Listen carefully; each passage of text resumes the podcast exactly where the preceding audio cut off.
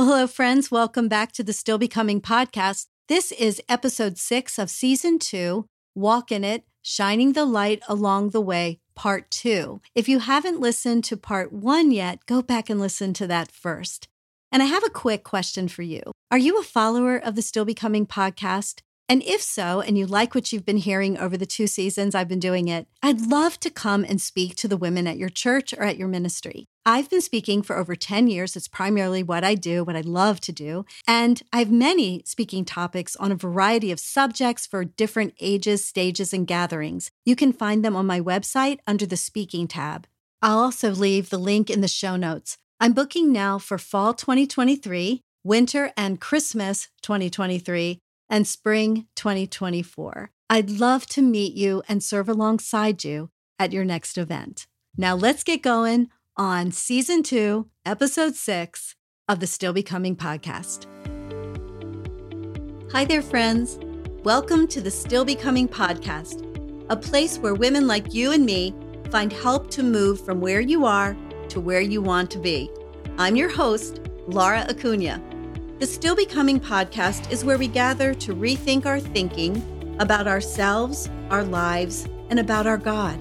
We will learn to reframe our shame and trade in limiting beliefs for the liberating truth from God's Word. And why the title Still Becoming? Because that's the Christian journey, isn't it? As we apply God's perfect Word to our lives for growth and change, we are always growing, always learning, and still becoming the women He created us to be. It's never perfect, and it's not too late. Do I need to say that again? It is never perfect, and it is not too late. I am so glad you're here for the journey, and I'm praying that God will speak directly to you through today's episode. Are you ready? Let's go. Now, the key verse that I shared with you last time is Ephesians 5 8. For you were once darkness, but now you are light in the Lord. Walk as children of light. And I told you that that word light in the original Greek language means a source of light, radiance, divine illumination. And even though it's gentle, it's very gentle, it overtakes the darkness. John 1 5 says, The light shines in the darkness, and the darkness has not overcome it. And that word light in John 1 5 is the same word, a source of light, radiance, and divine illumination. John 17, 15 to 18. And this is Jesus praying to the Father My prayer is not that you take them out of the world, but that you protect them from the evil one. They are not of the world, even as I am not of it. Sanctify them by the truth. Your word is truth. As you sent me into the world, I have sent them into the world. He doesn't call us to withdraw in self preservation or protection. He calls us to stay and gives us what we need to do it. Back to Ephesians 5 8 for a second. I told you last time that the Greek word for walk is peripateo, and it literally means to conduct my life. And so I'm really excited to share with you five ways that we can walk in it, that we can conduct our life as we move through a culture that is becoming increasingly hostile to Christians and what we believe. And all of the five ways we can walk in it will strengthen our spiritual core, our trust muscle that will hold us upright as we continue to walk forward in our lives. The five ways we can walk in it are look at ourselves. It always starts with us and it requires humility. We have to love others, really love others, not just say it, but really, really do it. We need to remain loyal to the Word of God loyal to the Word of God. We can't drift off. We've got to stay in it. The harder it gets, the more we should spend in the Word of God, the more time we should spend in the Word of God. So we have look at ourselves, love people, stay loyal to the Word. And then we need to listen to the women who have come before us. We need to go into the scriptures and find those women and imitate their faith. And then finally, with all of those four things in play looking, loving, staying loyal, and listening. We're going to live it out. We're going to live it out. So let's look at ourselves. And that's where it all begins, doesn't it? Before we can comment or look at or discern anything about anyone else, we have to first look at ourselves.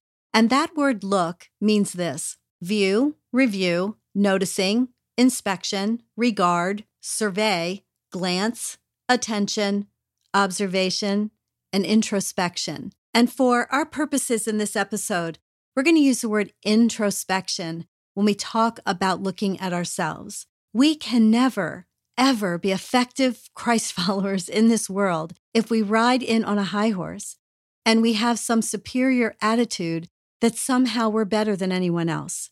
We're not. And if we follow Jesus' example, we know he was truly humble and he did not regard himself better than anyone else. And we all know who he hung out with and who he loved to spend time with. We need to be able to come out of our denial about our story, about our sin, about our experiences, and gain an accurate view of who we are. That doesn't mean that we look at ourselves and we put ourselves down or we don't have self respect. That's not what I'm talking about at all. We are children of God. But our Lord and Savior Jesus Christ modeled what it was like to relate to other people who needed him so badly. And he never, ever came at them from a higher place. He came to them eye to eye, face to face. And we need to do the same thing. And the only way that we can do it is if we take an honest look and have true introspection, thinking through, praying, and pondering our own story. And I have my own denial story. I come from a family that always was just fine. In that time and place, and in my family, we did not air dirty laundry anywhere. We had a nice looking family. It looked like there were no problems going on inside the house. We were fine. And I bought into that narrative, even though I knew otherwise. Well, many years later, after I was grown and had a few children, I joined my very first Bible study. It was led by our male pastor, but it was a women's Bible study. I had never been in a circle with women who told the truth. They were sharing about their divorces, about their prodigal children, about their sin. They were so real. And I was so touched by it. I was so blown away by it. I'd never, ever experienced anything like it in my life. And so when the Bible study was over, I ran over to the pastor. He did not know me well yet at all. We were new. And I said to him, Oh my goodness, this was just amazing. I have never been in a circle of women like this before. They were telling the truth. And it was just amazing. I just couldn't believe it. It was such a safe space. But I really couldn't relate to them because I've lived such a Pollyanna life. I actually said that. I actually said it. And if you're young and you don't know who Pollyanna is, she was a little girl who had a perfect life. And I told the pastor that in essence. I can't relate to any of these women who are sharing because I've lived a perfect life. And he took one look at me he stepped backwards, he stuck his finger out, and he said this You know what, Laura? You're no good to Jesus Christ with an attitude like that. Yes, he did. He said it straight to my face. And it hurt. I'll be honest. I muddled something, said something, and got out of there. And I remember whining to God as I went to my car. You know, Lord, I really have lived a Pollyanna life. Nothing bad's ever happened to me. I have wonderful parents. I have a wonderful brother. I have this, that, that, this, that, this, that. And it kept up inside of me for several days, this just rubbing against my grain. And by about the third day, I felt the Holy Spirit say to me, You know, Laura, you have not lived a Pollyanna life. You have not lived a perfect life. You have issues and you've lived through quite a few things. Let's go over a few. And he did. And the next week, I went back to Bible study and I went up to the pastor and I thanked him. And I said, You really heard me, but the Holy Spirit worked on me. And thank you. You are right. You are right. I have not lived a perfect life. And I shared a few things with him. And then he said, Let's get you hooked up with women who have struggled with the same things. And some of those women, some 20 some odd years later, are still my friends. They're still my friends. And that would not have happened had I not come clean, allowed the Holy Spirit to illuminate my true life, and then allow me some introspection and some courage to address it and to come to a place where I accepted it. And I can trace back to that moment 20 some odd years ago as the moment that my ministry began because I knew very well from that day forward that God uses broken people. He uses people who are self aware and people who know they're not better than anyone else. Well, friends, I'm so excited to tell you that my new book, Still Becoming Hope, Help, and Healing for the Diet Weary Soul, has just been released. You can find it on my website on Amazon, Barnes & Noble, Books A Million, christianbook.com, and other online retailers. Still Becoming is a 31 day devotional journal that takes you on a sacred journey where you'll discover true freedom and that healing and peace have nothing to do with the number on the scale. Join me and learn to rethink your struggles with disordered eating, body image, and dieting through the lens of self compassion and God's grace. The Pharisee stood by himself and prayed, God, I thank you that I'm not like the other people robbers, evildoers, adulterers, or even like this tax collector. And that's Luke 18 11. As we walk closer and closer with Jesus, he will be very consistent in challenging our thinking about ourselves, about our sins, and about our relationship to other people, about what we've done and what has been done to us, not to shame us or expose us, not to push us down or put us in our place, but to grow us up to look more and more radiant like his son, again, so that we can be on level ground, eye to eye. Sin is sin. God hates it all yours, mine, and everyone else's, and he died for it all. Now back to the Pharisee. Truly, he was no good to Jesus Christ with an attitude like that. But before we judge him, this is how we're like the Pharisee. I know I'm not perfect, but at least I didn't sleep around like she did. At least my daughter didn't live with her boyfriend before they got married. At least I didn't cheat on my husband. At least I didn't have an abortion. At least I'm not an addict. Girls, we really need to look at ourselves. We must have a correct understanding of our position in this world. We are a sinner, just like everyone else. The difference is we know where to take our sin, we know who's in control.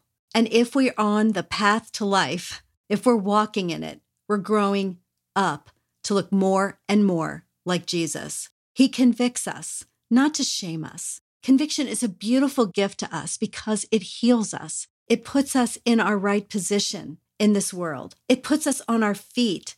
And in humility, we can shine the light to a lost and hurting world. I love this quote by Russell Moore. We overcome not because we're a moral majority or a righteous remnant, but because we're blood covered sinners who know that if the gospel can change us, it can change anyone. Now, let me tell you, God can certainly use a Christ follower with an attitude like that. And if we don't get it right, we'll discredit the gospel and nobody will want it. When we look at ourselves, God will give us the courage to own our own broken life story. We can celebrate the healing too. We take it out into the light in safety. Look at it, receive healing, and then use it to bring light to some of the darkest places out there.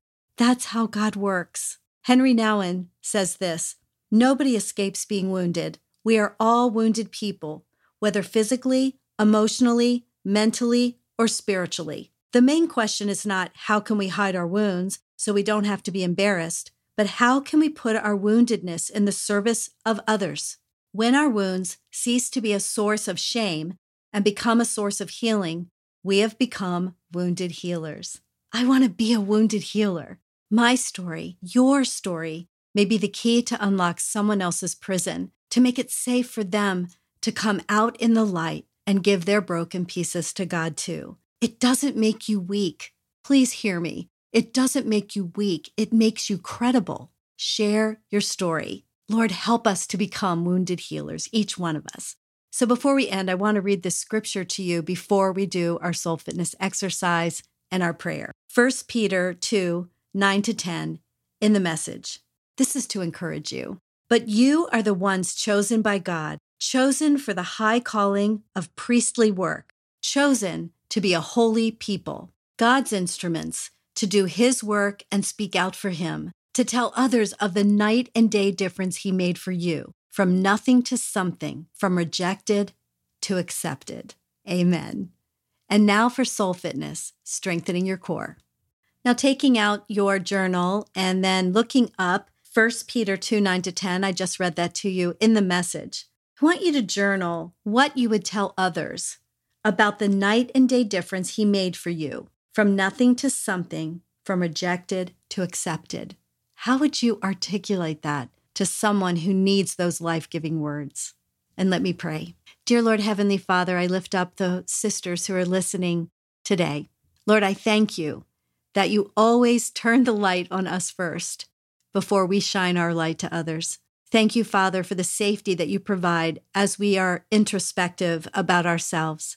Help us, Lord. Help us, Lord, to come clean, to be honest, to own our story, to allow you to heal us, and then to let it be the key to unlock someone else's prison. Help us to remember it doesn't make us weak, it makes us credible.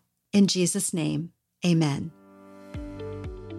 Well, girlfriends, that's it for today's episode. But before you go, will you please hit subscribe or follow at the button at the top of this page? And while you're there, will you please leave me a review? This small ask helps the Still Becoming podcast reach more women who need this life giving message. And if you've been listening for a while and would like an opportunity to support the Still Becoming podcast, I have a fun way that you can do that. You can buy me a coffee this is an inexpensive way to help my ministry, and it's a little silly too. The link, along with all the others, is in the show notes. May God bless you until we meet again. I'll see you next time on the Still Becoming podcast.